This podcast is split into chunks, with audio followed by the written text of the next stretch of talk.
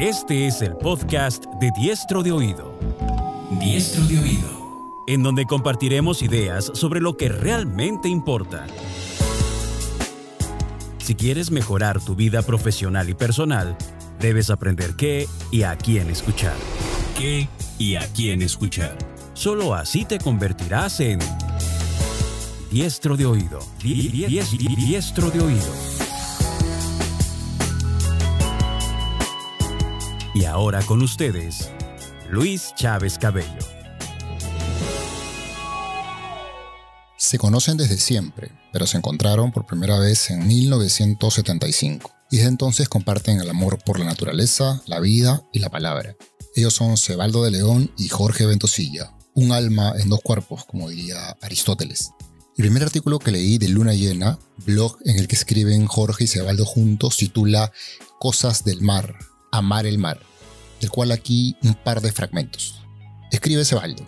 Durante muchos meses, en este tiempo de crisis sanitaria, quedé sin ver el mar, sin sentir su olor, sin perderme en su azul o su verde intenso, y sin poder caminar por una aldea de pescadores donde tantos veranos se divirtieron Alice cuando era niña, y tiempo después nuestras hijas y ahora nuestros nietos. Este mar del Atlántico Norte, que imagino y siento que abraza mis otras aguas, el Caribe, aguas que cubren y cuidan mis memorias y los días de los habitantes de mis aldeas gunas. Llegaré más adelante sobre el mito del origen del universo de los Kogi, pueblo indígena de Colombia. Primero estaba el mar, todo estaba oscuro, no había sol, ni luna, ni gente, ni animales, ni plantas. El mar estaba en todas partes, el mar era la madre, la madre no era gente, ni nada, ni cosa alguna. Ella era espíritu de lo que iba a venir, y ella era pensamiento y memoria. Luego le toca a Jorge, quien escribe. Los humanos decimos la tierra donde nací. Lo que escribes me hace pensar que también podríamos decir, y cercano a la tierra donde nací, tal mar. Y termina Jorge la crónica diciendo, más justo sería llamarle planeta mar o planeta agua a la casa grande que habitamos, los humanos y los más de 8 millones de especies que se estima existen. Pero la evolución nos hizo con dos patas y manos, no aletas. La vida sabe lo que hace, y los mares también. A mí, un amante del mar también, siempre me cautivó por lo que vi, sentí y más adelante investigué sobre él. Ahora Cebaldo y Jorge me cautivaban mucho más, esta vez por lo que cuentan sobre él. Y es que a esto se dedican estos dos grandes amigos y escritores, a contemplar, a pensar y a contar sobre lo que viven. Y vaya que saben hacerlo, particularmente juntos. Por eso dicen que escribieron Luna Llena a dos manos y luego agregan que fue a cuatro manos y dos corazones. Si todavía no has podido leerlos, tienes que empezar por escucharlos. Y si ya los leíste, aquí otra forma de disfrutarlos. Esto es Diestro de Oído. Bienvenidas y bienvenidos a un nuevo episodio del podcast de Diestro de Oído. Este es un episodio especial. En esta oportunidad, a diferencia de otros episodios, nos acompañan dos importantes, interesantes invitados. Eh, en primer lugar nos acompaña Cebaldo de León, él es autor, poeta, antropólogo, y Jorge Ventosilla, biólogo, investigador y escritor.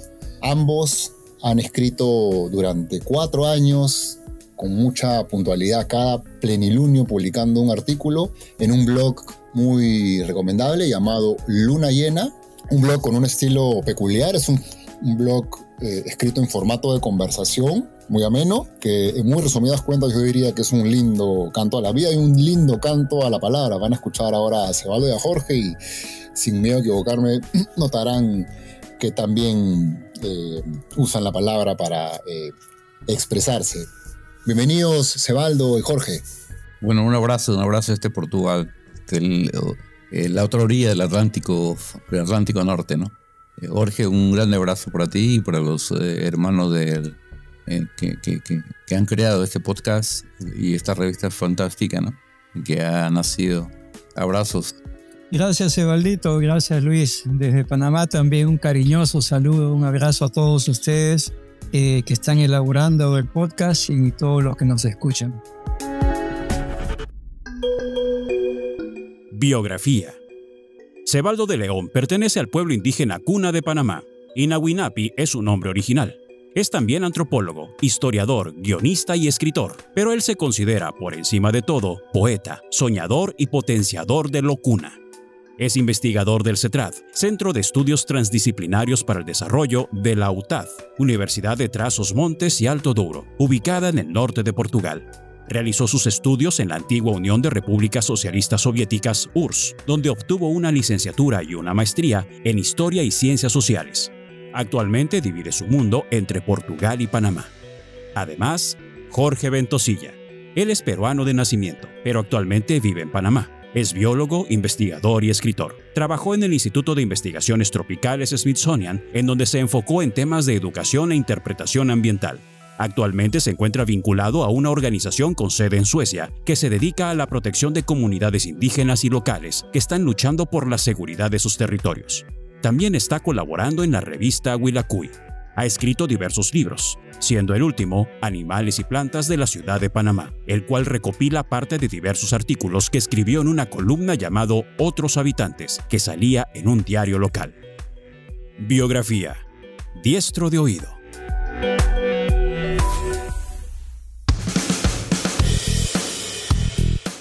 Muchas gracias a ustedes por, participar. Algo que olvidé mencionar es que, bueno, Cebaldo e-, es de Panamá, nos va a contar un poquito más. Jorge es peruano, pero vive en Panamá hace muchísimos años. Eh, así que desde la distancia, pero igual muy cerca por esta vía, creo que vamos a poder conversar de, temas muy, muy interesantes. Un, poco para calentar, como a veces decimos, quería empezar con una pregunta para los dos, eh, que puede ayudar a que nuestros oyentes entiendan un poquito un pedacito de la experiencia de, vida de ambos, ¿no? Eh, ¿A qué se dedican en la actualidad y cómo llegaron a eso? Adelante, Sebaldito. Bueno, yo, yo, bueno, ahora, ahora estoy en un papel lindísimo de abuelo, como se dice, ¿no? Abuelo, porque hace un par de años ya formalmente dejé la, la academia eh, como antropólogo e investigador, pero continúo mi trabajo de campo y esta labor nueva que ahora desempeño como eh, como vuelo me ha dado no, no, no, nuevas cosas para hacer, ¿no? Entre ellos, escribir guiones, eh, leer cosas que hace tiempo lo tenía abandonado. Pero eh, yo pienso que el ser historiador y, hacer antropología es una cosa permanente, ¿no? y, entonces siempre uno está un poco unido a, este, a esta tarea académica, ¿no? Yo lo he llamado muchas veces como una academia de urgencias también, ¿no? El hecho de ser miembro de una comunidad indígena y sabemos cómo las comunidades indígenas eh, no la han pasado fácil en, nuestro, en nuestra América, en nuestra vida Yala, eh, también nos llama siempre eh, a que respondamos ¿no? con esa militancia académica. Y estaba en eso. Y, pero y lo, la otra tarea mía actual es de escribir, seguir contando historia de mi comunidad, de mi aldea, que ya no es solo la aldea donde yo nací, sino es una aldea mayor, ¿no? Que también tiene que ver un poco con ese país donde hace más de 30 años vivo, que Portugal, que es esa Europa, ¿no? Y, y, por ahí anda, ¿no? Y el hecho de que eh, vamos descubriendo nuevas cosas y ahora como en la tarea de, de, abuelo, eh, ir mejorando mis eh, formas de contar historias, ¿no? Para que los nietos conozcan un poco todas las cosas que hemos realizado, pero también las historias que muestran nuestros pueblos. En eso andamos, entre la tarea de escribir, la tarea de leer, la de militar, eh, políticamente, culturalmente, entre estas dos eh, orillas del mar Atlántico, en Panamá y Portugal. Una pregunta adicional. Eh, bueno, Sabaldo, como más o menos mencionaste, tú, eres oriundo de una comunidad indígena en Panamá, los, los Cunayala. ¿Podrías contar un poquitito acerca de, la comunidad, de los orígenes? Creo que es algo probablemente no tan conocido para, para la mayoría, pero sumamente interesante. Así, este, eh, la comunidad nuestra, la, comunidad mayor cuna, porque hay, tenemos cunas, la población indígena cuna en Panamá y, en Colombia. Eh, sabemos que la división de los estados o la creación de los estados, eh, naciones en el siglo XIX, no, no, nos dividió, ¿no? Igual que los hermanos mayas, los aymaras, y quedamos divididos en varios países. El gran, el, grueso de la población cuna vive en Panamá. Y en Panamá, una, sobre todo en la comarca Cunayala, que es un archipiélago de más de 300, eh, de más de casi 400 islas. Decimos como, eh, como parte también de, la, de esa, de esa, de esa uh, propaganda histórica y turística de que son 366 islas, o sea, una isla para cada día del año y sobra uno. Yo nací en una de esas islas que es parte de la autonomía cuna, ¿no? Y que ahora que conoce muy bien, eh, que es una comunidad autónoma dentro de lo que entendemos la autonomía, que ha sido ganado con mucha, mucha, mucha lucha y resistencia, ¿no? Y entonces yo nací en una de esas islas, Ustupu, y después eh, eh, eh, por cuestiones de estudio, de, la necesidad de utilizar una nueva lengua y, y formarnos como, como profesionales, tuvimos que salir de la comunidad y así fui conociendo otros mundos, ¿no? Y en eso he estado andando, en, el viajar intenso, ¿no?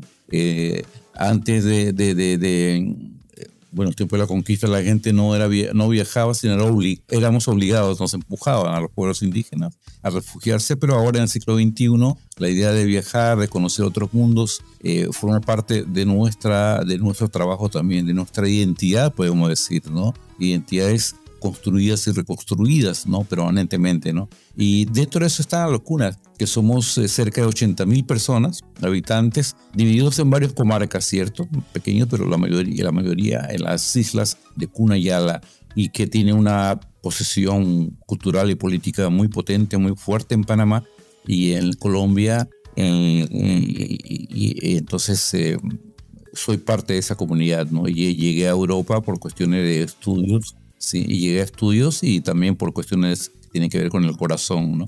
Porque mi compañera es una portuguesa y entonces eso también hizo que, que la migración tuviese otro sentido, ¿no? Ah, mira, qué lindo.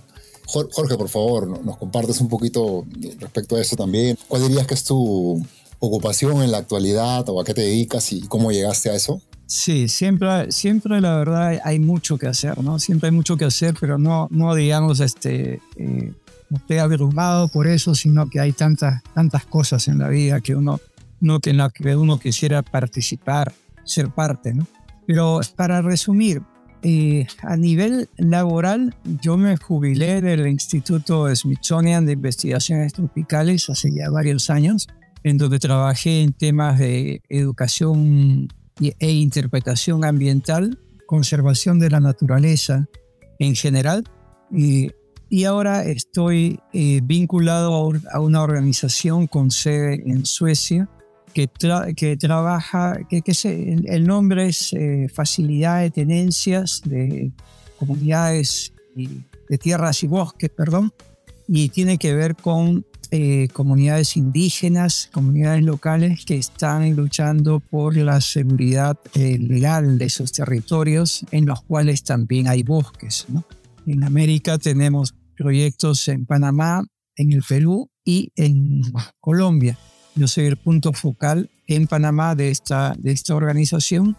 La verdad que es un trabajo ideal porque es un, cuarto de tiempo nada más.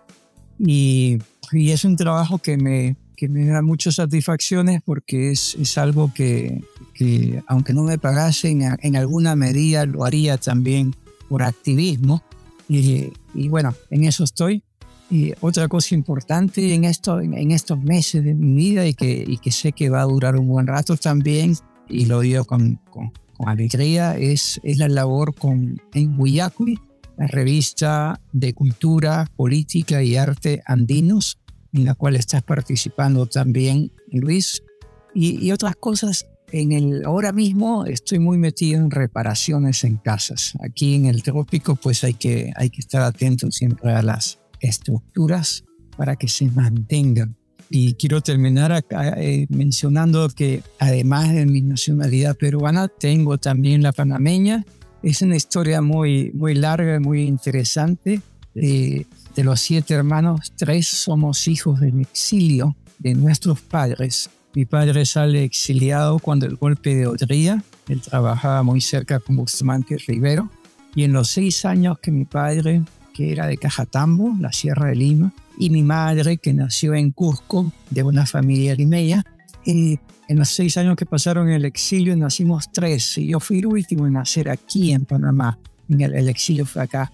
Y entonces, este, a los seis meses llegué a Lima y bueno, crecimos, pues, nacieron dos hermanos, todo eso. y, cosas vueltas de la vida. Mi padre vuelve a trabajar a, Panamá para el tema de la recuperación de la, de la soberanía nacional en la zona del canal y se jala la familia. Yo que nunca había vuelto a Panamá desde que tenía seis meses, me vi otra vez acá y acá me quedé y acá crecí. Entonces cuando me preguntan si soy peruano, yo digo, no, no soy peruano, soy peruanazo. Pero además, más también debo decir que mucho gusto que nací por estos lares. Y sí, eso es entonces para la primera pregunta, Luis. Interesante, Jorge. Em, algo, algo, un poco para, para seguir la línea, que, sé que no has hecho hace poco, sino hace tiempo, pero creo que importante comentar es que si no me equivoco, tú escribiste un libro y creo que eso explica también un poco tu, algo de tu vida en Panamá, que si, si no recuerdo mal se llama Animales y Plantas de la Ciudad de Panamá. ¿Nos cuentas un poquitito de esa experiencia? Eh, sí, he tenido la, la, oportunidad de escribir varios libros y este libro que mencionas, Animales y Plantas de la Ciudad de Panamá, es el último que he escrito.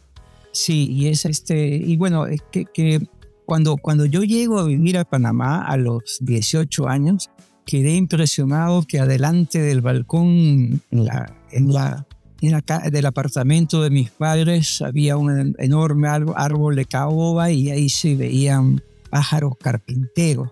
Yo había visto los pájaros carpinteros solamente en los documentales de Islandia, pero, pero acá los veía, ¿no? Entonces, este, nada más como ciudad tropical, por un lado con, el, con playas, eh, bueno, el mar muy cerca y por el otro lado selvas muy cercanas, entonces este, hay, hay acceso a, a una serie de fauna y flora muy particular.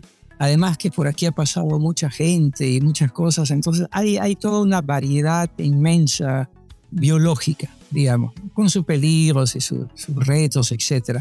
Pero siempre me interesó desde un principio lo que yo asombrado estaba viendo, conociendo como recién llegado en Ciudad de Panamá. Entonces, este libro eh, que reúne parte de un montón de artículos que escribí en una columna que se llamaba Otros Habitantes y salía cada 15 días en un diario local y ahí hablaba en cada ocasión de, alguna, de algún animal o alguna planta y entonces después con el tiempo reuní 80 de esos, de esos artículos y los publiqué en el libro que estás mencionando.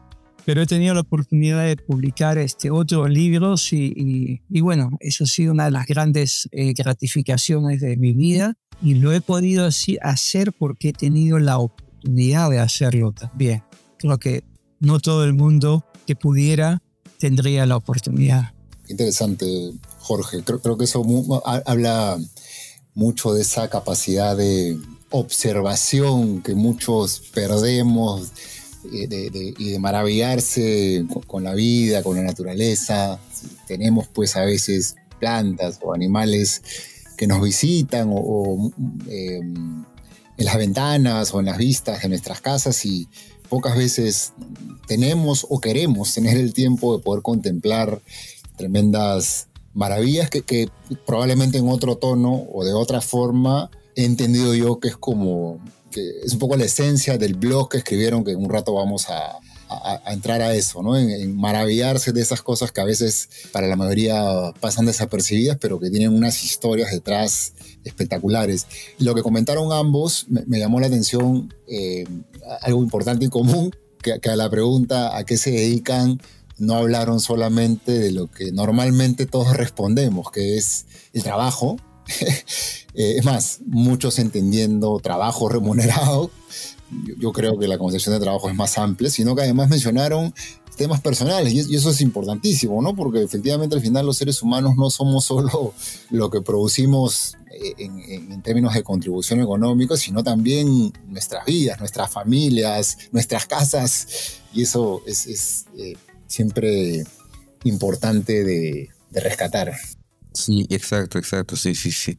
Eh, por ejemplo, a mí eh, eso, eso lo aprendí yo desde niño, ¿no? Viendo la cuestión, la vida comunitaria, ¿no? En la aldea donde nací, donde crecí, que, Jorge conoce muy bien, en donde hasta que tuve eh, la edad de, entre comillas, entender la cuestión de las profesiones, eh, para mí era muy raro cómo, cómo era posible de que, porque mi, el pueblo mío yo veía que un dirigente de la comunidad al mismo tiempo era un trabajador normal entre, eh, en el campo, el médico de la comunidad, el médico tradicional, era el ser que también participaba en todas las actividades y de las actividades de la comunidad, cantaba, se divertía, danzaba no había ninguna, eh, ninguna separación, ¿no? De que este es el señor tal doctor, este es el abogado, sino todo lo contrario, ¿no? Era como, como la identidad a ellos se lo daba a la comunidad, ¿no? Y sentirse la comunidad y, el, y, ser profesional, lo que llamamos ahora profesional, eran como una... Eh, como lo, la, la, palabra que usamos, como si fuese una, una, una, forma de militar en la comunidad, como participar, dar su actividad. Entonces, eh, entonces, cuando después uno entiende de que al final las profesiones nos van separando, este es el señor doctor, este es el señor no sé cuánto, ese es el maestro y no sé. Es muy difícil de entender para, para uno que viene de, de, de, esta idea de entender la participación local, ¿no? Pero bueno, ya estamos integrados en ese mundo. Yo pienso que por eso muchos de nosotros que hemos vivido en estas comunidades, eh, cuando hablamos de lo que hacemos, eh, pensamos sobre todo en eso, en la colectividad, ¿no? en la gente, en la familia. Eh, eh, y la familia, que no es solo la familia nuclear, sino la familia alargada, ¿no? que va mucho más allá de, de, de, de, los primos, de los cosas directos, sino es, es esto, ¿no? De la amistad. Y, y, tal vez sea por eso, ¿no? Un poco la, la, forma como uno siente al final qué haces, ¿no? Al final, o, o cómo lo haces y, el hacerlo en, colectividad siempre es, eh, además de ser sabroso, es eh, eh, pedagógico y es muy lindo, ¿no? Interesantísimo. Tengo un par de preguntas más, una para cada uno, digamos, personalizadas que van a, me parece, ayudar a entender un poquito más de sus identidades, sus experiencias, ¿no? La, primera para ti, Sebaldo. ¿Cuándo sembraste tu primer árbol? Sí, sí, sí. Esta es la gran, la, gran historia, ¿no? Que eh, hablando de libros, eh, el primer libro que escribí, a, bueno, varios libros, pero uno de los primeros que escribí eh, más unido a la cuestión de la literatura, llamada literatura, no tiene que ver con esta historia que quería contar, ¿no? La cuestión del árbol, porque en la comunidad, en muchas comunidades indígenas, no solo de los cunas, existe ese ritual, ¿no? Que cuando nace una, un niño o una niña, eh, las abuelas, que son las parteras, entregan el cordón umbilical y la placenta al quien acompaña, que es el papá o el acompañante. Y entonces el, primer ritual al día siguiente es la siembra de ese cordón umbilical en, la, en, el bosque, en el caso de los cunas, ¿no? Y se siembra como parte de una semilla, ¿no? Eh, eh, se siembra la semilla de que puede ser un árbol frutal, puede ser un árbol maderero o puede ser eh, un árbol medicinal, ¿no? Pero lo importante es que se siembre el cordón umbilical porque es como si fuese el abono, la cuestión central, ¿no? Porque la idea central es que al mismo tiempo cuando nace, cuando va creciendo el arbolito este en la selva, va creciendo también el niño en la isla. Y entonces la comunidad va a cuidar intensamente de este árbol como va a cuidar del niño. Entonces es una, es, es, eh, eh, es una, es una ceremonia eh, muy, muy fuerte, muy potente porque, porque dicen los cunas que además de las, del, del agua, además del sol, de los abonos que reciben las plantas, también necesitan de las palabras ¿no? para, que, para que las cosas crezcan y nazcan. Y entonces cuando pasa un sembrador, un campesino por la selva, donde está creciendo este arbolito que lleva el nombre de Cebaldo, en ese caso Cebaldito le va hablando, ¿cómo estás?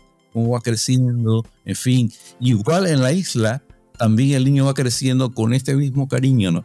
Es, es como esa es una comunicación, ¿no? Eh, llamamos ambiental o ecológica, ¿no? Y entonces para mí la historia que conté una vez cuando me preguntaron cuándo sembraste el primer árbol, eh, yo quería contarle cuándo me sembré como un árbol, porque en el fondo, ¿qué es lo que estaba en este, en este, en este ritual? ¿Qué estaba en este, eh, en este abono? Estaba la sangre de mi mamá, ¿no? Porque la, placenta y el cordón umbilical todavía tenía pedazos de la sangre del parto. Eh, ahí estaba, ahí estaba yo sembrándome, ¿no? Naciendo para que fuese, en el caso mío fue un árbol frutal, de la, que pasaba unos meses, cuando ya tenía yo siete, ocho meses, ese árbol que era de una bananera, iba a servir también como un jugo que iban a tomar los vecinos, sobre todo los niños de mi aldea. Entonces imagina eh, qué potente es eso, ¿no? Porque lo que ellos van a beber, por eh, eh, lo que van a beber de mí es una forma de, integrar esa relación entre la naturaleza, crecimiento, historia. Es, esta arte, espiritualidad y ciencia en una, sola cosa, ¿no? Porque la cuestión de la, de la importancia de sembrar los árboles, de cuidarlos, pero también la importancia de la relación que tenemos con, con, con, con, esto, ¿no? Y la importancia de la palabra, porque la gente habla con los árboles, habla con este, y entonces, eh, y, es, y, pedagogía total, ¿no? Porque el niño sabe que ahí en el bosque está creciendo un, un, un aliado, un cómplice, ¿no? Eh, que va a servir ya como fruta, va a servir como madera, va a servir, en fin, todo. Entonces yo por eso siempre digo que el, primer árbol que sembré, eh, eh, me fui sembrando, sí, me, sembré junto al árbol, ¿no? Y después eh, continué creciendo con mis amigos porque cuando ellos bebieron esa primera fruta de banana, que es una bebida muy potente en la, en la, comunidad indígena cuna, que es banana con mezcla de con cacao, con cacao natural, todo natural, y esta bebida eh, que se toma sobre todo en las madrugadas, ¿no? Pero también se toma eh, eh, para necesidades así vitamínicas muy fuertes. Fue la forma como fui integrando en la comunidad. O sea, me integro en la comunidad a través de un árbol, ¿no? Así que por eso digo, esa es la forma como, como sembré mi árbol espectacular, la verdad. Yo había leído un, poquito de la historia, efectivamente en el libro que, comentas, publicaste como un cuento infantil que, la narra perfectamente con unas ilustraciones espectaculares, pero ahora que la, repasas y la cuentas, realmente se, entiende mucho más y, es una excelente muestra de esa enorme conexión que tienen las personas de tu comunidad, los Kunayala, con la naturaleza y además esta concepción de usar la palabra para contribuir al crecimiento, la verdad es que es un hermoso, hermoso ritual. Algo que quería comentar asociado con esto, eh, yo, no conocía mucho, la verdad, de, los Kunayala, me, me, empecé a informar un poquitito, justo por, ti, Cebaldo, por, la participación que tuviste en, otro de los proyectos que compartimos con, con, Jorge. Y, la verdad que de casualidad, ayer o anteayer, buscando preparar una charla que tengo que dar estos días por un producto que, estamos sacando en una empresa social en la que trabajo, que tiene que ver con ecosostenibilidad.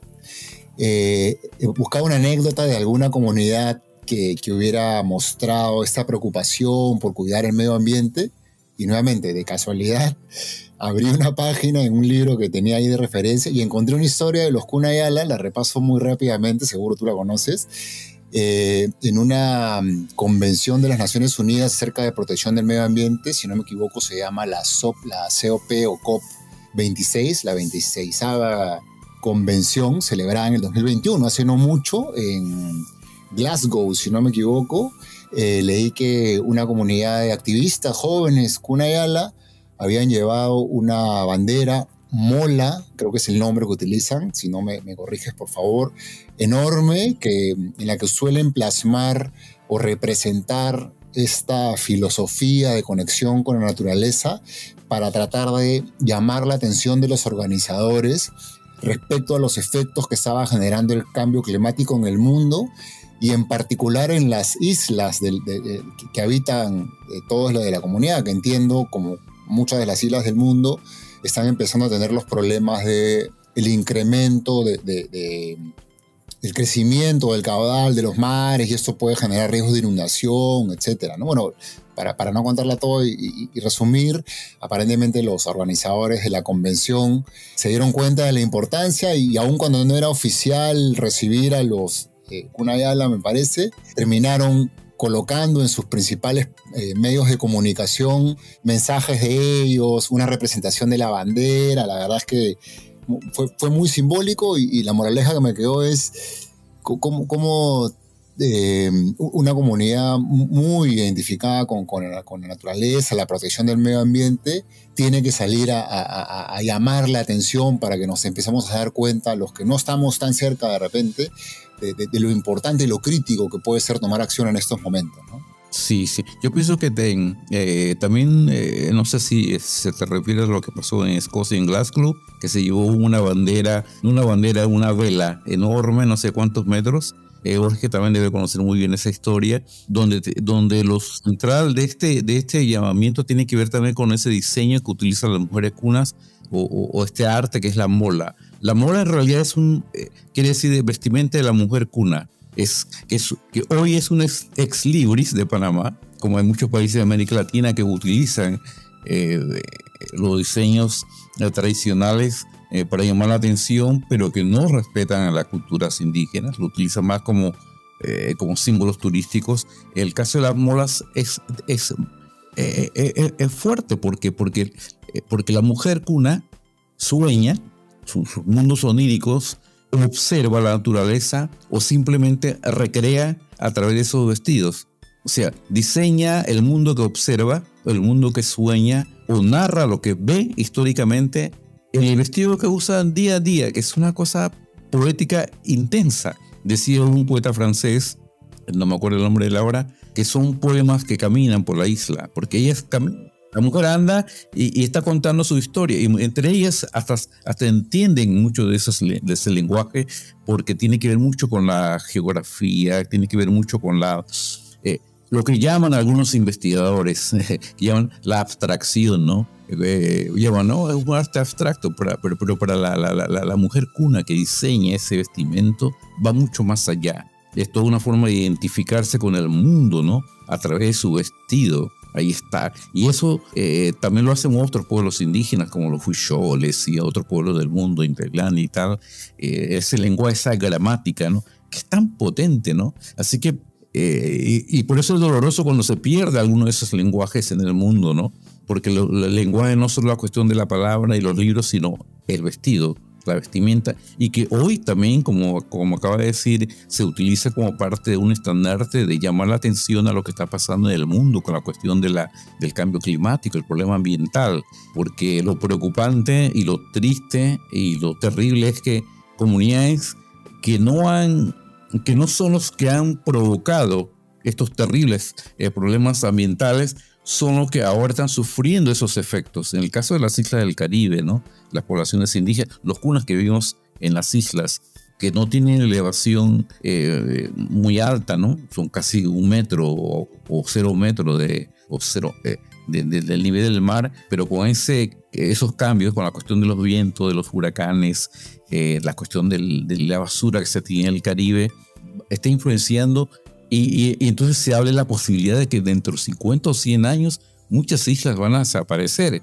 O sea, ya no va a haber una antropología para ciudad, sino una arqueología posiblemente, porque va la gente, ¿ves? Entonces es una cosa que, que llama la atención, ¿no? Eh, de, los efectos de, ese, de este de este supuesto superdesarrollo que se está utilizando para la producción eh, de, las industrias, en fin, y cómo afectan a pequeñas comunidades que defienden el ambiente, defienden eh, la importancia de la palabra, eh, de, hablar, de, sentir la naturaleza, pero que los cambios brutales, tremendos que están pasando en el mundo, desde las guerras como los cambios climáticos afectan a estas comunidades y cómo estas comunidades utilizando la cultura no con un lenguaje meramente folclórico, sino como parte de su resistencia, están llamando la atención. Y el caso de las molas cunas es fuerte, potente, porque, eh, no, porque, no, porque la mola no solo es un simple postal, no es una cosa bonita de aplaudo, sino también es una alerta, no es una llamada, es una... Y, es, es, es, una cosa eh, yo, hablar de molas me emociona, me emociona tanto que ya estoy eh, sintiendo, ¿no? Porque es una cosa, eh, no sé, es, es, todo, ¿no? Para nosotros. Increíble eso de, que cuentas de las molas que, se usan para comunicar de forma artística como una alternativa, una forma de lenguaje, digamos, este, esta cosmovisión y además el sentir de, de, las personas de, la, de, la, comunidad. En el mundo, en, la costumbre occidental, digamos, en las que a veces muchos caemos, de ninguna manera se, piensa así, ¿no? Lo máximo que llegamos a transmitir con la ropa es alguna jerarquía o alguna eh, diferenciación, pero nunca vamos más allá de tratar de transmitir cosmovisión, mensaje, qué gran diferencia y qué importante aprendizaje de, a, obtener de, la forma de vida, en este caso de los, de los Kunayala, ¿no? Jorge, quería, hacer para, a, ti una pregunta también para dar un pasito más en, conocerte por medio de este episodio. Efectivamente, Jorge mencionó, yo olvidé de, comentarlo, a Jorge lo conozco de, hace algunos meses eh, de un proyecto en el cual venimos trabajando juntos, es una revista llamada y que pretende Em, rescatar, difundir elementos de la cultura andina para que sean utilizados como base para proponer una mejor sociedad, evidentemente incursionando eh, por la necesidad en el mundo político también. Eh, y con eh, en donde nos une la, preocupación, el interés por lo indígena, en el caso del Perú por lo andino. pero hay otra cosa que también, conociéndonos un poco, no, no, tenemos otra coincidencia linda, y por ahí va la, la, la pregunta para conocer algo más a Jorge, ¿no? Jorge, ¿qué, evoca en ti la palabra barranco? Barranco, Luis, mi querido Barranco. Mira, cuentan que nuestro poeta mayor, César Vallejo, una noche se quedó dormido en un parque de París. Este año estamos celebrando el centenario de, de la llegada de Vallejo a París. Él llegó en julio de 1923 se quedó dormido en un, parque y un policía lo, lo despierta y le pregunta en francés, claro, ¿de dónde es usted, señor? Y Vallejo le dijo, saliendo de los sueños, yo soy de Santiago de Chuco. Si guardando las distancias, Luis, a mí me pasase algo así en algún lugar del mundo, yo creo que yo diría, yo soy de Barranco. Para mí Barranco, pues, es donde aprendí a caminar, hablar donde estudié la primaria, la secundaria y la escuelita también, el kinder, y en la calle Pérez Roca. Barranco de mis compañeros de colegio en el San Luis de los Maristos, ahí en la calle Pirola, con quienes me vi en agosto del año pasado para celebrar el, los 50 años de nuestra, las bodas de oro de, de nuestra promoción. Entonces, Barranco es mi, mi base, es mi base. Eso es. Una historia, Jorge, efectivamente, no, decía que nos unía esto porque yo también soy, soy barranquino, vivo hace años ahí, estudiamos en el mismo colegio, eso fue algo que descubrí luego de conocer a Jorge en el glorioso San Luis Maristas de, de Barranco. Y, sí, yo, para mí también tiene algo muy, muy especial, es como que la atmósfera, las calles y los parques, sin ser perfectas, por supuesto, eh, eh, generan siempre una sensación pues distinta y de, identificación importante, ¿no? Una, una, pregunta para, para ambos, para ir ya entrando a, cómo se forja el, lindo blog eh, Luna Llena, ¿no? ¿Cómo, cómo, ¿Cómo se conocieron y hace cuánto? bueno, las historias son, como decía García Márquez, como uno lo quiere contar, ¿no? No como los hechos concretos, ¿no? Que es, entonces uno reinventa. Esas cosas, pero y la, y la forma como yo reinvento eh, el primer encuentro con Jorge, eh, la primera vez que le conté me preguntó mi, una de mis hijas, ¿no? Me dice, ¿cuándo conociste a Jorge? Porque ustedes hablas tanto de Jorge, Jorge habla de ti, ta, ta, ta. Yo le digo, yo pienso que él tenía como 11, 12 años cuando lo conocí. Y después más tarde me doy cuenta que no, que él tenía 18 ya, ¿no? Eh, cuando llegó tarde, 18 años y tal. Pero yo sigo pensando que lo conocí con 11, con 12, ¿no? esas historias, ¿no? Que uno va eh, contando y recreando, ¿no? Porque eh, para mí conocer a Jorge no, no solo fue conocer a Jorge, sino la primera vez fue conocer sobre todo al papá y a la familia que, que, llegaron en el 75 a, a, a, mi isla, ¿no? Y esas cosas, casualidad de la vida, porque ya en el 75 ya yo estaba en la universidad, estaba muy temprano entré en la universidad y tuvimos que regresar porque empezó un proceso eh, complejo, muy complejo en Panamá, porque fue un golpe militar y todo golpe militar en América Latina es un golpe preocupante, ¿no? Solo que este tiene características diferentes, ¿no? Porque de pronto comenzaron a, con procesos nuevos como la reforma educativa, eh, eh, cambiar las cosas en la, en, la, educación, sobre todo en la salud, eh, con políticas nuevas y diferentes que a nosotros los estudiantes nos dejó con la boca abierta, como dicen, o pensar qué está pasando, ¿no? Y entonces la necesidad de hacer en las comunidades indígenas unas políticas curriculares diferentes. Y entonces había que ir a trabajar, había que ir y, candidatos habían, pero no tantos profesionales. Entonces, el 75, 74, 75, y me acuerdo que estaba empezando la universidad, pero me di cuenta de que era necesario ofrecer nuestra pequeña contribución, ¿no? No tenía que veintipico años. Y entonces, en estos momentos, estaba la familia Ventosilla en Panamá, yo creo, ¿no? Y apareció en un congreso. El congreso es la casa grande de la comunidad, que es la casa central, la casa cultural, donde todos los días el poeta mayor canta y cuenta historias de la comunidad, pero también se resuelven los problemas de la aldea. Eh, es la primera casa donde alguien que visita la comunidad cuna tiene que ir para saludar, ¿no? Escuchar. Y yo me acuerdo que estaba el señor, el, don Eleodoro Ventosilla, que ya, pienso que en esa altura era asesor del general Torrijos, a presentar a su prole, ¿no? Al clan Ventosilla, y en eso estaba Orge, ¿no? Eh, para que conociesen, porque también pienso que eh, Eleodoro era amigo del bibliotecario de la comunidad, don Efraín Castillero, ¿no? Es un personaje que debe estar llegando ya casi a los 100 años. Eh, y que es, un, es una historia viva, ¿no? Y entonces se presentaron y ahí está que... Eh, y, esa relación con, la, con, con, con el señor Eleodoro Ventoción, pues fue, fue, fue, fue, fantástico porque se estaba, se estaba creando centro de investigaciones indígenas por primera vez y en la comunidad. Me acuerdo que él después llega ofreciéndonos a poetas. Eh, César Vallejo entre nuestras vidas a partir de esta de, lo, que nos ofreció ¿no? don Eleodoro Ventosilla y los, primeros libros de Mariátegui, ¿no? que nos abre un mundo y Arguedas. Es decir, ver Perú a partir de los ojos y la mirada de Arguedas, de Vallejos y de Mariátegui, ¿no? Y unos dos, cuatro poemas de uno que no conocía y que después vengo a conocer, porque los otros habíamos escuchado, pero no leído, que era Javier de Gerud, ¿no? El, el, joven eh, guerrillero que muere en un río en, el Perú. Entonces ahí estaba Jorge, ¿no? Y, y, ahí comienza la relación entre, entre el pueblo cuna, Eustupo, Jorge y yo. Y, y después, eh, claro, ya nos fuimos contactando de una forma esporádica, en fin.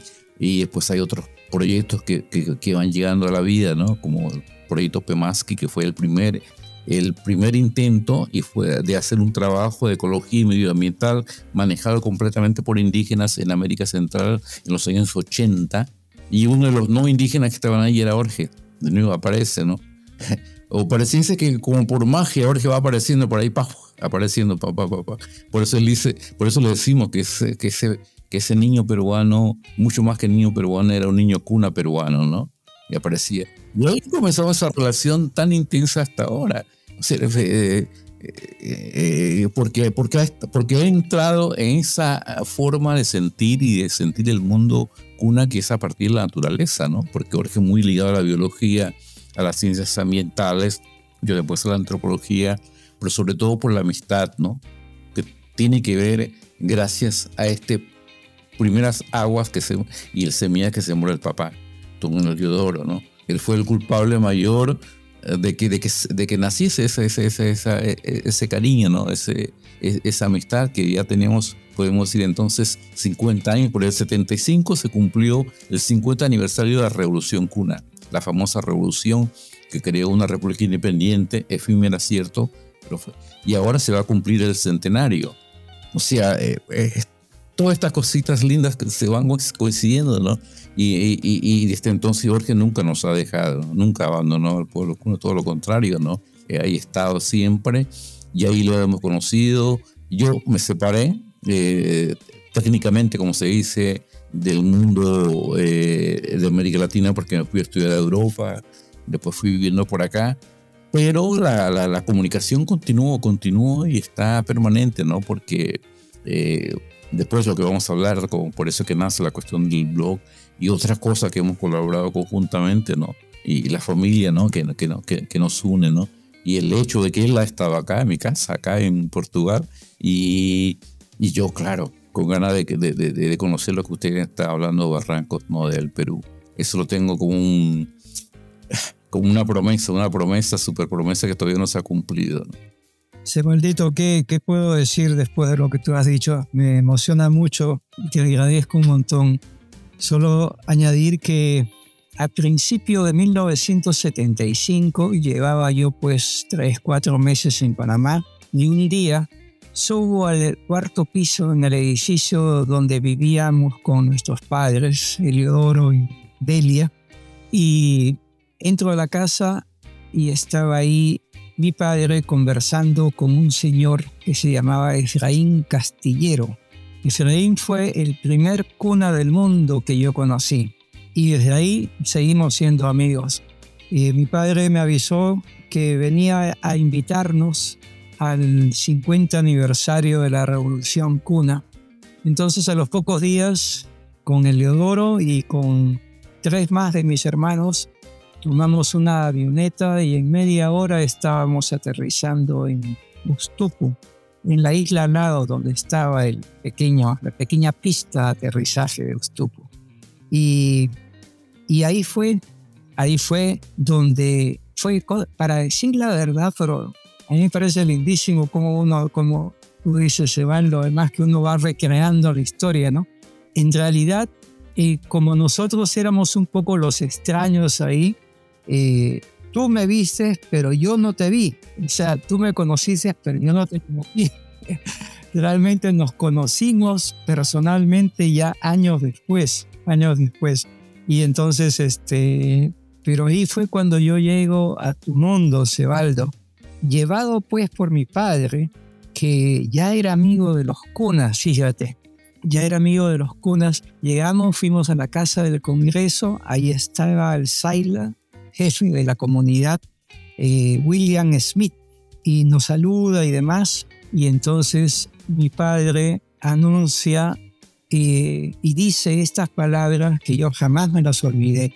Y dijo, aquí les traigo a mis hijos para que aprendan de ustedes. Y después de eso se puso a hablar en Ronacini, en quechua, porque él era quechua parlante. Y los cunas felices. Por supuesto, no lo entendían, pero estaban felices de escucharlos, de escucharlo hablar en la lengua indígena eh, más hablada del continente americano. Y fue así, Sebaldo, fue así como te conocí a través de conocer a tu pueblo, de conocer a tu comarca, tu territorio. Eh, así fue.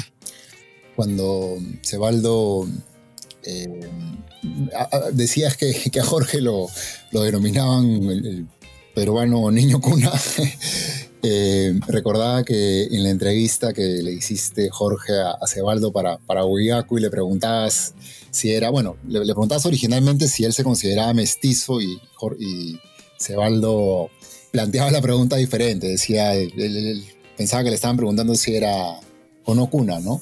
Eh, automáticamente se venía a la cabeza que esa pregunta también tenía que ser para ti, Jorge, ¿no? De preguntarte ¿Desde cuándo eres cuna? No, ya ni siquiera si eres cuna, sino desde cuándo eres cuna también, ¿no? Sí, lo que pasa es que este, de los cuatro hermanos que estábamos ahí, eh, yo me tomé más, y un fíjate que no, me tomé en serio lo que, el, anuncio de mi padre y, y, fíjate, fíjate Luis, lo que pasa es que eh, yo venía pues de, vivir toda la vida en Lima, ¿no? Y a mí me encanta el desierto, debo decirte me encanta el desierto y todas las zonas desérticas. Este, tengo mi alma entre el trópico y el desierto. Y, pero cuando tomamos esta avioneta y en media hora cruzamos el istmo, porque aquí está todo tan chiquito, tan, tan estrecho el istmo de Panamá, que tú subes en un avión y enseguida ves los dos mares, el mar Caribe y el mar Pacífico. Entonces cuando, cuando cruzamos la montaña, pasamos encima de todos esos bosques, porque donde, donde está el territorio indígena están los bosques y eso sigue siendo así todavía, no solamente con los cunas, sino con muchos pueblos.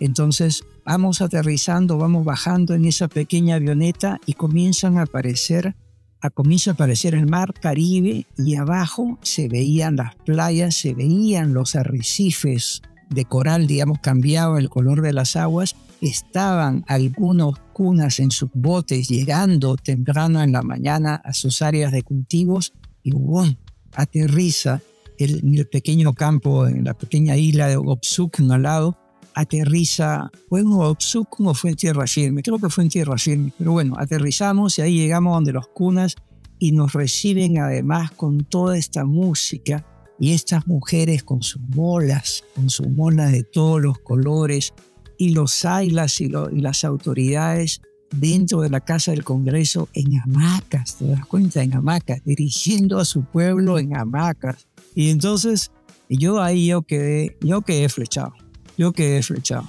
Entonces desde ahí, pues, ahí fue una cosa, o sea, eh, así fue. Desde ahí soy cuna también. Sí, estaba intentando imaginarme todo, el paisaje, el momento y creo que también me hubiera, hubiera quedado flechado inmediatamente. Y, y, el sentido del humor, Luis, el sentido del humor, porque estos tipos tienen un excelente sentido del humor, ¿no? Y a veces le pasa algo, le pasa algo en un extremo de la comarca. Es una comarca larguísima este, a lo largo, ¿no? Y entonces alguien que sale de una chicha, de una fiesta, y entonces eh, se va a hacer pipí en, en, el extremo de su cayuco, de su panga, de su botecito, y, bueno, está medio mareado, pum, y se cae al mar. Eso que le pasó al día siguiente se sabe en, toda, en todas las comunidades, hasta el otro extremo, hasta la frontera con Colombia casi. Un manejo del humor también este, que me encantó. Sí. Increíble. Eh, vamos a entrar un poquito al, blog en sí, eh, a Luna Llena, por supuesto. ¿Qué, qué, dirían que los motivó a empezar a, escribir juntos en Luna Llena? Sí, lo, comenzamos, lo comenzamos en Barro Colorado. Lo comenzamos en la isla de Barro Colorado, es una historia larga, una reserva biológica. Ahí estuvimos escribiendo el, luna, Llena y este, más que todo sobre temas que tenían que ver con historia natural y ciencia, porque es lo que se hace ahí, ¿no? Y salía siempre el día de la luna. Decidimos hacer un boletín que salga el día de, el día de la luna llena. Entonces ahí participó eh, muy, muy intensamente mi compañera Elizabeth King y también algunas otras personas, fotógrafos y demás. Entonces sacábamos eso. Y luego lleva, yo, luego cuando ya dejé de trabajar en el instituto porque me jubilé, bueno, andaba con mi luna llena bajo el brazo llevándolo, en, publicándolo en, uno, en algunos otros lugares, en el Biomuseo, por ejemplo, lo publicamos. Y yo estaba pues convencido que la luna llena era invento mío. Y cuando quedé con la luna llena solo, dije, bueno, ¿por qué no le digo el cebaldo para hacerla a, a, dos manos y no solamente estar haciéndola este, y hacerla más, más amplia y no solamente de temas de historia natural? Y ahí fue cuando se me ocurrió a mí hacer eso. Esa es mi, mi parte de la historia, lo completa la, o cambia o la tú. bueno, yo, ya, ya, ya, escribía crónicas, ¿no? También comencé a escribir. Debía haber escrito antes, pero yo tengo, esto es una cosa que tengo que superar, una pereza para escribir porque me gusta más escuchar, ¿no? Yo soy un escuchador nato, ¿no? Esa virtud. Me gusta que me, me gusta que me cuenten historias, que me lean, en fin. Aunque también me gusta leer y contar, ¿no? Pero sobre todo esto. Y entonces, eh, y durante unos años también eh, escribí en varios periódicos en Panamá. Ah, y por acá también igual continúo contando crónicas, escribiendo crónicas, que es una forma para mí, eh, alguien me decía, es una forma como como, como, como, como, continúas estando en Panamá, estando en Cunayal en las islas. Y yo pienso que sí, es una forma como de sentir de que, de que estoy lejos, pero no estoy tan lejos, ¿no? Es una forma como de estar permanentemente en mis islas, en la ciudad y con los amigos, ¿no? Eh, eh, y esa más o menos la crónica que yo manejaba, eh, se llamaba Calle Saudade, que tiene que ver con esa historia, ¿no? Calle, Rúa y Saudade, que es esa palabra fortis, potente portugués, que tiene que ver mucho más que la nostalgia, que las melancolías, que tiene que ver con la forma de, de sentir el mundo ¿no? intensamente, con las tristezas, las alegrías, en fin. ¿no? Eh, pero, no, pero no nos habíamos eh, acercado los dos a escribir algunas cosas así, tal vez hasta más científicos. Una vez escribimos, ahora estoy pensando, hablando de todo un poco, sobre manatíes, ¿te acuerdas, Jorge? En los años 80. Sí, sí, claro. Te un montón, me acuerdo. Sí, fue la primera cosa que escribimos sobre la cuestión de los manatíes, que no sé dónde anda, Pero lo cierto es que de vez en cuando algún científico loco de estos que hay en el mundo me escribe, don Ceballo, ¿tienes más artículos sobre manatíes? Yo, uff, no, en el 18 más o menos, creo, 2018 o 17, Jorge me lanza esta, este, este desafío, ¿no? Eh, y pienso que en el fondo estamos siempre pensando en eso. Algún día tenemos que unirnos los, las cuatro manos, eh, los dos corazones. Y después, y no solo esa cosa linda, porque pues se unen nuestras hijas.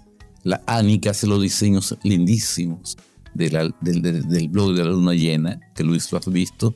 Y mi hija que pues participa en la parte más técnica de colocarlos en internet, mejorarlo a nivel de la presentación en PDF, en fin, toda esa historia, ¿no?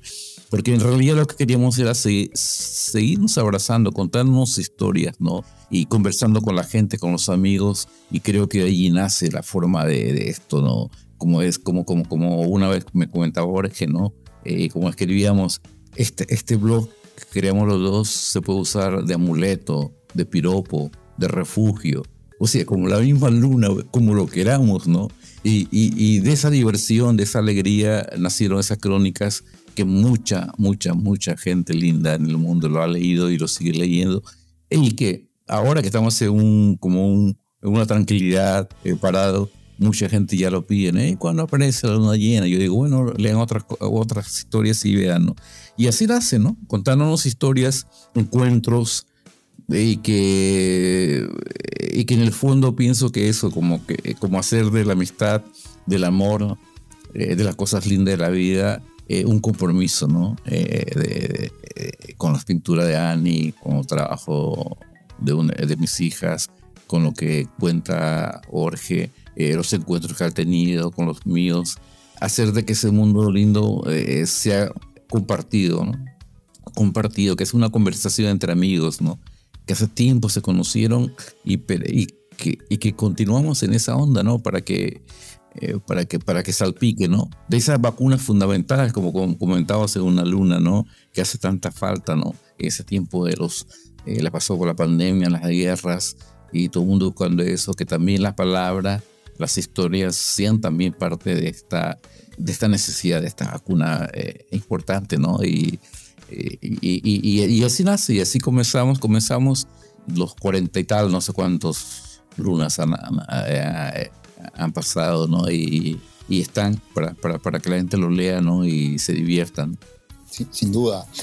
Si, a mí me forzaran a resumir eh, de qué trata Luna Llena, yo, yo usaría tres palabras, ¿no? Naturaleza, creo que he encontrado varios artículos relacionados con la naturaleza. Eh, objeto de, admiración y preocupación de ambos, y bueno, mío también, por supuesto.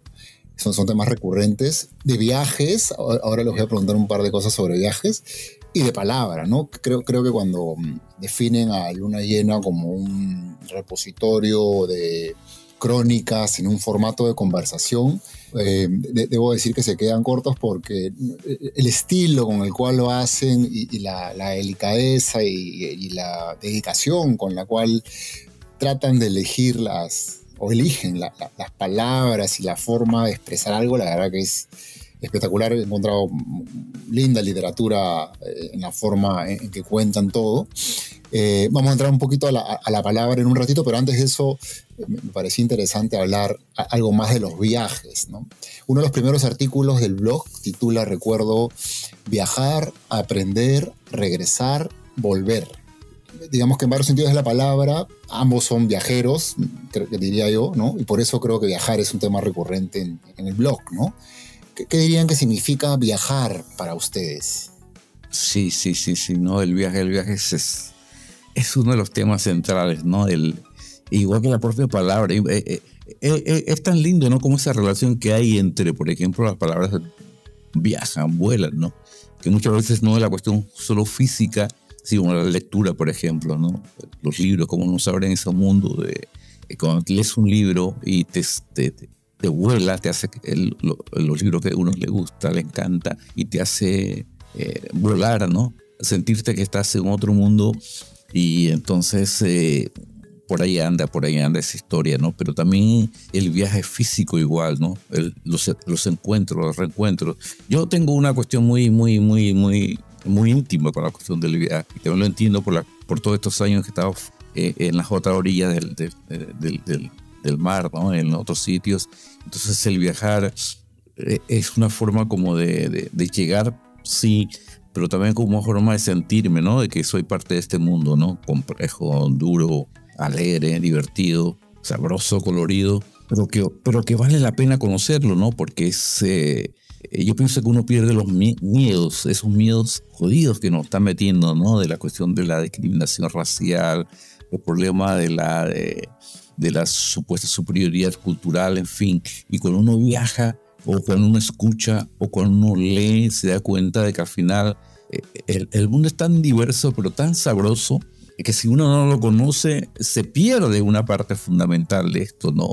Eh, como conocer la costa colombiana, como conocer el Perú, como conocer partes de Europa, en fin, eh, a través de las lecturas o a través del propio viaje, ¿no? Entonces, eh, y el trabajo que realizamos, por ejemplo, con Orge en los años 80 en el proyecto Pemaski, que era un proyecto ecológico y medioambiental indígena, CUNA, que, que, que, en el fondo tenía mucho que ver con el asunto del viaje, desde el punto de vista biológico, técnico, como también de las islas, ¿no? De recorrer las comunidades y de pronto te das cuenta que, tienes, que tienes gente y tienes cosas para conocer y para escuchar en mucha parte del mundo. Que tu mundo no es todo ese cerrado tuyo, no el ego, tu ego, sino que hay, eh, brutal, ¿no? Y en el caso mío, por ejemplo, eh, eh, mi compañera es de Portugal lo conocí en 1979-80 cuando comencé a estudiar arqueología. ¿no? Mi primer, le digo así en broma y en serio, que mi primera deformación académica fue la arqueología. ¿no? Y después pasé a la antropología y conocí y, estudié en Rusia. Imagínate la distancia, ¿no? Y, entonces para mí el viajar, el saltar de un sitio a otro, eh, ha sido parte de mi currículum, ¿no? Mucho más que escribir si tengo esa licenciatura de otro. Eh, me gusta más contar dónde viajaste, ¿no? Dónde conociste, eh, qué, qué, piensas de ese café. O, es decir, eh, esto, esto para mí es, hermoso, ¿no? Escuchar música de diferentes países, la visión, la cuestión de mirar, sobre todo mirar, mirar esa palabra que es y pienso que tenemos dentro del blog una cosa, hablamos de eso, ¿no? Del, del ver, el observar, del mirar, el sentir, ¿no? Con los ojos abiertos, ¿no? Eh, y, y, y, la, y, escuchar. Y, eso, los viajes nos ayudan. Nos ayudan a ser mejores, yo pienso. Ojalá que sí, ¿no? Y, en eso, Jorge, igual, ¿no? Que de, de un lado a otro. Eh, los cunas han sido viajeros también, pero no solo por las cuestiones de, de, de, de, la urgencia de negociar en los tiempos de los piratas, sino porque era una necesidad. Fue eh, desde el siglo XVI, XVII los cunas andan viajando, se embarcan en los barcos de los piratas, primero porque tenían que hacer alianza para poder luchar contra la corona española. Y los tipos estos, nuestros tatarabuelos, se, se lanzan allí, ¿no? Y a partir de ahí no paran hay una, una comunidad cuna en Nueva York que reconoce, ¿no? De esos navegantes del siglo XX, del siglo XX que después se quedaron cansados y se quedaron en Nueva York. Y han nacido sus nietos y sus eh, bisnietos, ¿no? Producto de ese viaje y que hoy cultivan esa cultura cuna a, través del teatro, por ejemplo, ¿no? Entonces eso yo pienso que, que, que es algo que nos ha salvado. A mí me ha salvado el viajar, definitivamente. Qué, espectacular. E, en, ese artículo recuerdo que citan algo de Octavio Paz que decía como viajar no es morir un poco, sino ejercitarse en el arte de despedirse, para así ya ligeros aprender a recibir. Eso me pareció increíble. Eso porque, y los, recuerdos, ¿no? Porque muchas veces el propio hecho físico del ir es fundamental, pero cuando tú estás y te recuerdas y piensas, ¿no? Lo que te hace el viaje, ¿no? A ti, ¿no? Como la, la cuestión de las lecturas es eh, eh, eh, fuerte, potente, ¿no? Es, saber cómo, cómo, cómo, cómo, me, ayuda a sentir las cosas, ¿no? y entonces en eso, eso, el, el viaje, el viaje. Es, como el baile, ¿no? El danzar, ¿no? Es, otra cosa que también escribimos una vez porque eh, pareciese que no tiene que ver nada, pero tiene que ver todo, ¿no? El danza, cuando estás danzando, que estás bailando, escuchando una música y el viajar, ¿no? Viajar solo o acompañado es una cosa tan, tan, tan, tan hermosa, ¿no? Eh, y, tiene que ver mucho con esa cosa que hemos, en esta hora ya estamos eh, eh, repetido muchas veces, que es la amistad, ¿no? Como decía Jorge, el encuentro, el reencuentro, ¿no? Como esa anécdota que, que me contaba un amigo, ¿no? Que me dice, no me preguntes el, el, ¿qué, qué, vino tomé ayer, porque la gente pregunta, ¿qué, ¿qué, vino tomaste? ¿De Douro o de Oporto? Pregúntame con quién tomé mi último vino, ¿no? Eso, yo pienso que ahí está también ¿no? es, es, es, esa aventura de los encuentros. En línea con esto, leía también hace poco una, una, frase de San Agustín, si no me equivoco, es que decía algo como que el mundo es un inmenso libro del cual aquellos que nunca salen de casa leen apenas una página. Sí, sí, sí, sí. Era nuestro amigo Agustín, San Agustín, sí, sí, sí, sí. Por eso tenía una de las cosas mías que ahora está difícil ya llegando a una... Eh, y yo pienso que no está difícil, la verdad que cumplir es repetir pero repetir de una forma diferente un viaje, eh, ya que no puedo hacer como los viejos marineros cuna que se fueron para eh, Madagascar, viajaron por, por Oriente, en fin, y algunos quedaron enterrados por allá. Viajar, por ejemplo, de la, en toda la comarca cuna, que es, como es, Jorge, es larga, extensa, en un cayuco a vela. ¿Te acuerdas, Jorge, que mi promesa nunca cumplía? ¿no? Porque lo he hecho varias veces. En motor fuera de borda, en motor por costo del trabajo. Hicimos dos trabajos muy interesantes en donde Jorge participó estudiando el impacto del turismo en comunidades indígenas, sobre todo en Cunayala. Y recorrimos toda la comarca, pero eh, con un, bote con motor fuera de borda, en fin. Pero el sueño mío era, eh, ¿por qué no hacer eh, igual viaje de punta a punta, de una a la primera isla hasta la última, en un cayuco a vela, como antiguamente lo hacían los, los curas, ¿no? Utilizando la vela, que tiene que ver mucho también con la cuestión ecológica, el tiempo, pero sobre todo para escuchar historias. Algunas comunidades que, me, que sé que todavía viven muchos buenos contadores de historias, ¿no? Entre estos y, y hacer eso. Claro, y dos países que tengo que ir porque es Colombia y Perú, ¿no? De esas cosas que le he hablado mucho, ¿no? Colombia porque eh, forma parte de nuestro origen, ancestralidad, la zona de Colombia. Antes no existía Colombia ni Panamá, era un solo territorio unido, ¿no? Pero pues no vivía.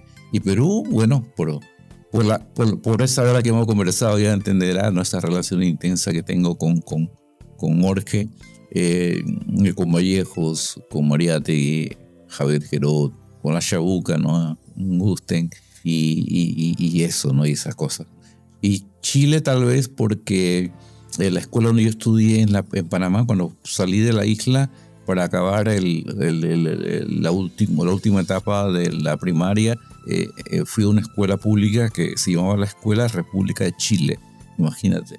Todos los viernes cantábamos el himno nacional de Chile, puro chingo. Entonces para mí fue una cosa, y de pronto me enamoro de una portuguesa de un país que tiene mucho que ver con la cuestión porque es delgado el país.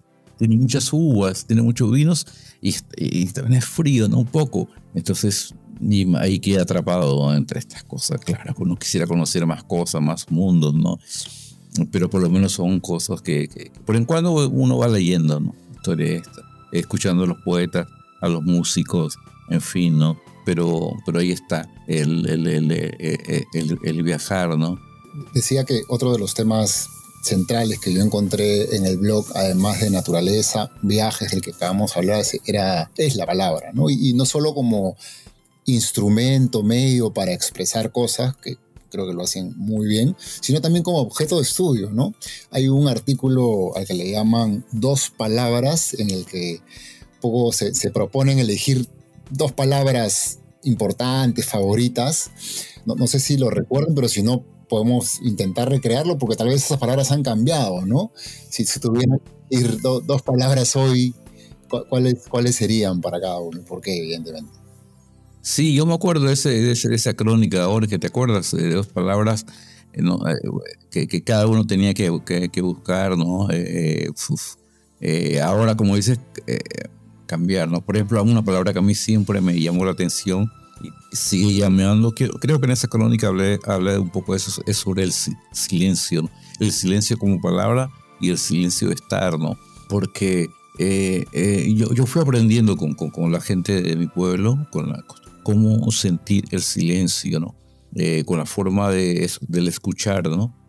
la cuestión del... que el silencio no tiene nada que ver con la cuestión del, del no ruido, sino del, del, del, del estar meditando tal vez.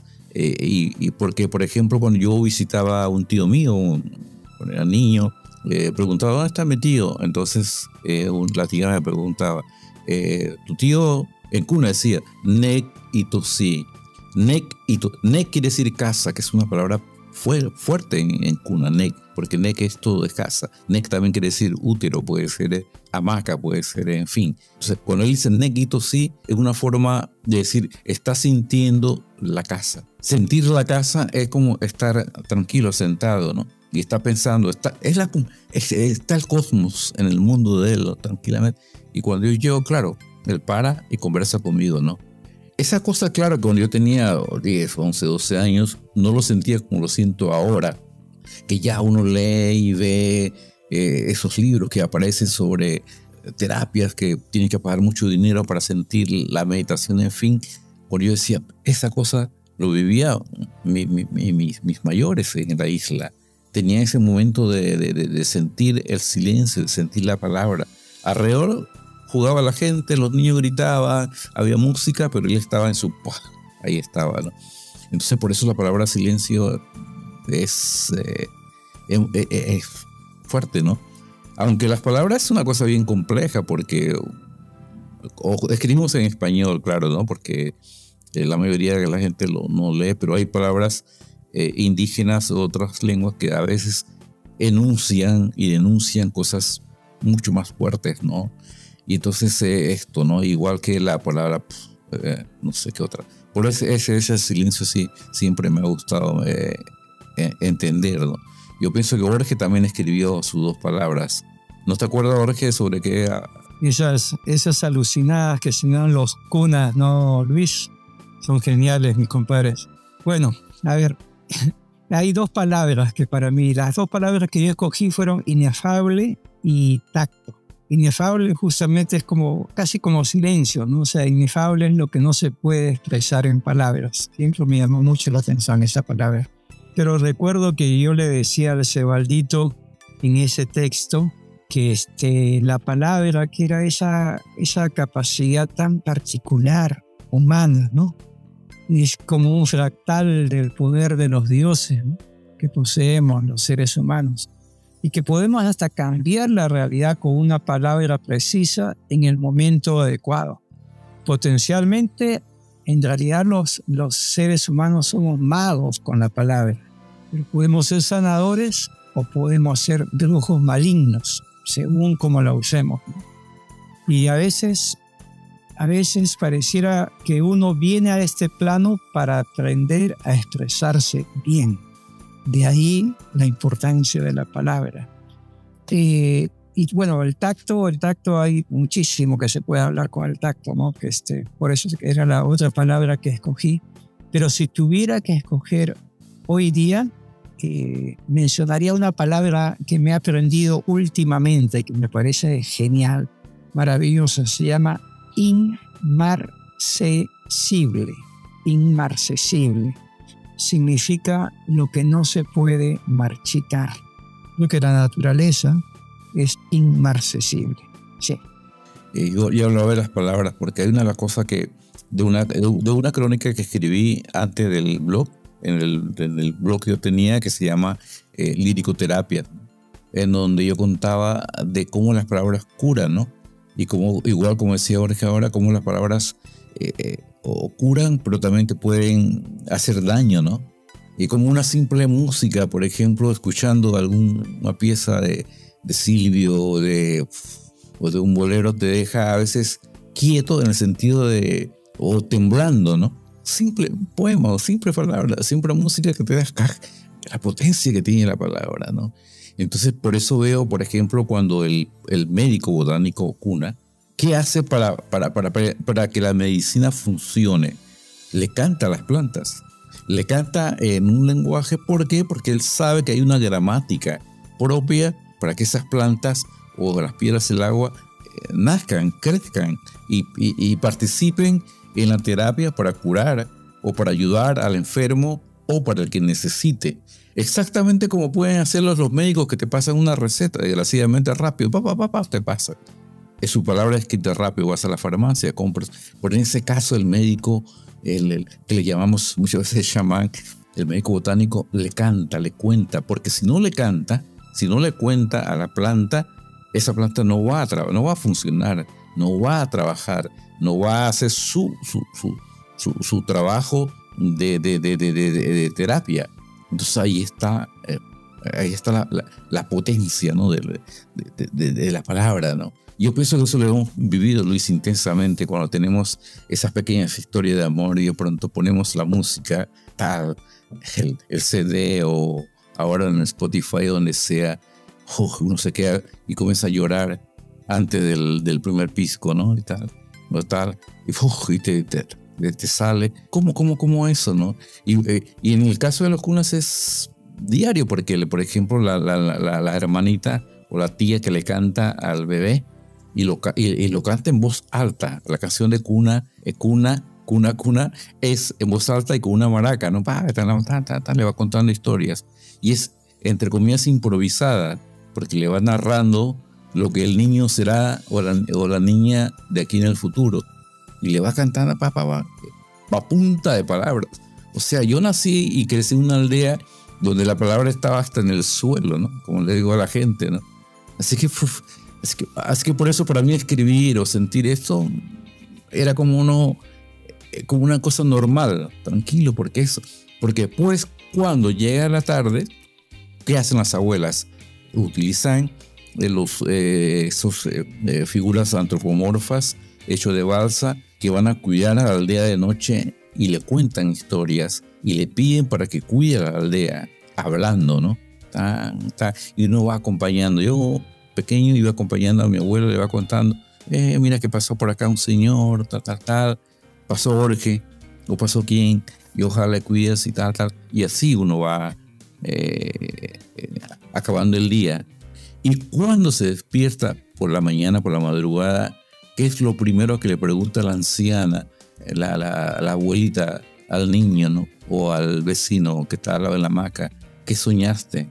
Es la palabra que te hace despertar. El, el que soñaste en la lengua cuna es como decir el buenos días, para que tú cuentes lo que soñaste, independientemente de que lo cuentes o lo inventes, pero la idea es saber que alguien te está cuidando, ¿no? Te ayuda, que es como es la comunidad. Entonces es, es, es, un mundo de palabras, ¿no? Que no es solo patrimonio de los cunas, sino de miles y miles y miles de pueblos del mundo, ¿no? Que tiene esa cosa de contar historias, de cantar historias. Por eso eh, cualquier cosa como la revista que ustedes acaban de, de, crear, como ese podcast que tiene, que tiene que ver mucho con las palabras, es una forma de contribuir a que no nos perdamos, ¿no? a que nos sintamos acompañados. Increíble. ¿Qué, libro o libros dirían que los han cambiado más o, les hubiera gustado leerlos mucho antes? Bueno, eh, para mí un libro muy importante ha sido Walden, de Henry David Thoreau, este escritor norteamericano, eh, muy cercano a Emerson también. Eh, y es un libro que yo recomendaría mucho, sobre todo a gente joven. Una casa de cartón del poeta Martín Adán es uno de los libros que me hubiera gustado conocer antes de lo que de cuando lo conocí. Y yo estaba en el San Luis, como hemos mencionado, y en las clases de español nunca me hablaron de Martín Adán. Y es muy probable que por la pierola en algún momento haya pasado caminando el poeta, ¿sí? Y vine a aprender, y vine a conocer de Martín Adán aquí en Panamá ya, y cuando, no sé, ya estaba en la universidad y cosas así. Los poemas de Ernesto Cardenal, que los conocí desde, desde el Perú, y fueron muy importantes y han sido siendo muy importantes en mi vida. definitivamente José Martí, la palabra de José Martí en general, porque tienen esos ensayos que tiene José Martí son geniales, más de sus poemas, ¿no? Pero José Martí es, es alguien que todos latinoamericanos, sobre todo, deberían leer. Hay, hay estudiosos de José Martí, de José Martí en muchas partes del mundo.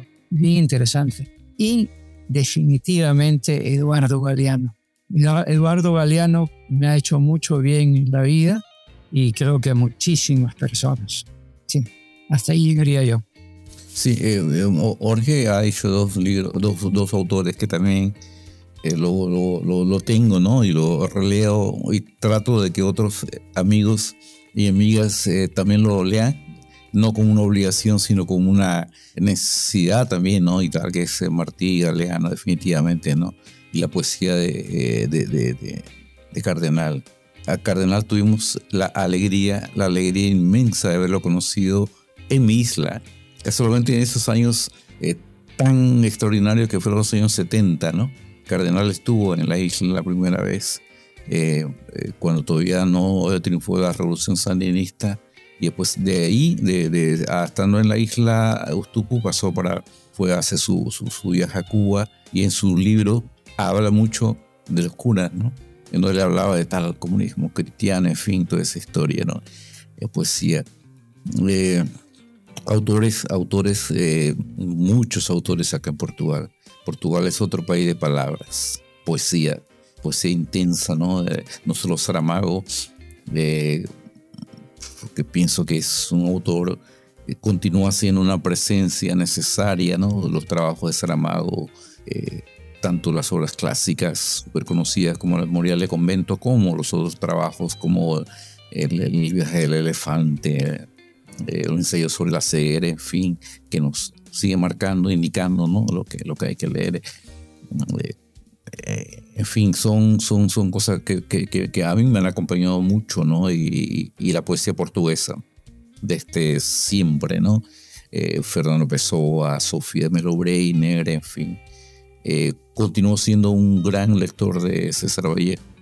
A mí me, me emociona mucho, ¿no? Eh, eh, mucho, los, no solo Trilce, sino un montón de trabajo de César Vallejo y, y, los, y los trabajos de ya mucho más de ensayo de, de otros autores. pero yo continúo a leer mucha poesía, me gusta, me encanta, ¿no? Y yo sé que muchas veces un género nos, no muy, no, que mucha gente no gusta, pero yo pienso que sí, leer poesía es fantástico, de autores, sea de la India, de, de Alaska, del Perú de Panamá, y, y, y, sobre todo y literatura infantil. Llaman, entre comillas, literatura infantil. Para mí es algo que yo compro para mis nietos, un libro, dos libros, uno mío para mí me quedo, y otro para ellos, eh, porque eh, me, me me siguen cantando, me siguen contando historias, ¿no? Eh, los contadores de historias de siempre, ¿no? En eso, así que el libro que hubiera gustado leer más, más temprano y que lo conozco más tarde, tal vez muchos autores, muchos, entre ellos poetas, pues Faulkner tal vez, porque lo, lo comencé a leer tarde, escritores norteamericanos, porque uno a veces tiene esa visión de que Estados Unidos eh, de pronto no aparece buenos autores, pero hay hay gente excelente. Ahora hay un escritor negro que conocí hace poco, ah, no me estoy acordando del autor, pero que es de toda esa zona de, del Mississippi, ¿no? que escriben cosas eh, fantásticas. cuando estuve en Rusia, de las cosas que buscaba era esa literatura ¿no? de, las aldeas ¿no?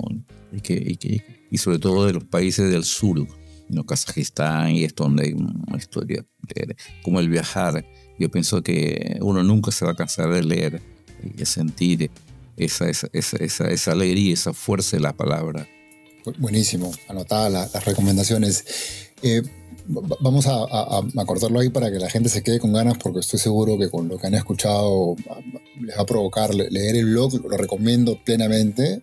Se llama, como comentaba, Luna Llena. Vamos a colocar el link al blog en la descripción del, del episodio. Y, y, lo recomiendo en muy resumidas cuentas, porque van a encontrar lindas historias relacionadas con viajes, naturaleza, eh, pero además contadas justo como hemos venido repasando al final con este aprecio por la palabra que no tengo ninguna duda que los dos, Jorge y Cebaldo, tienen enormemente y además con la gran habilidad que tienen para, para escribir. Yo no soy un experto en poesía, pero la verdad que encontré poesía eh, a pesar del formato libre del blog y, la verdad que lo, disfruté mucho y como por ahí decían, también a la espera de que ojalá puedan retomarlo y sigan contándonos un poquito más de sus experiencias de vida, y la forma en la cual saben transmitirlo. Así que súper agradecido por, por su participación y si retomaran o por cualquier otro otra, excusa, tengamos oportunidad de, volver a conversar. Muchas gracias, Jorge y Cebaldo.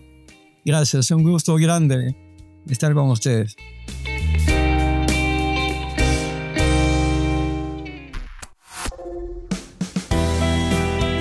Reflexión en diestro de oído. Anoche dormí muy bien y por eso soñé bastante. El único sueño que recuerdo es el último, con el que desperté. Estaba en una sala de reuniones con un grupo de personas que hablaban mientras yo escribía algo en la computadora. Básicamente escuchaba ruido, pero cuando detectaba algo interesante dejaba de escribir y me concentraba en su conversación, interviniendo de vez en cuando. Al principio no sabía quiénes eran estas personas, pero luego vi las caras de antiguos jefes míos preguntándole a un compañero de mi actual empresa sobre algunos problemas que tenía la compañía. De pronto me di cuenta que mi rol en esa reunión no era responder, sino ayudar a mi compañero a desarrollar algunas soluciones. Cuento esto porque cuando repasaba la conversación de este episodio, Sebaldo contaba que entre los Kuna y Ala, el saludo típico no es nuestro buen día, sino ¿qué soñaste? Ambos saludos tienen dos palabras, pero no se me ocurrió mejor ejemplo para ayudar a entender cómo con casi las mismas capacidades de comunicación, dos grupos de seres humanos pueden interactuar de manera tan distinta. Es que la palabra, como dicen Jorge y Cebaldo, puede curar o dañar y puede ayudar a contar las historias que uno quiere contar, no exactamente los hechos. Y por eso debe ser que venimos al mundo para aprender a expresarnos. ¿Y ustedes qué soñaron anoche?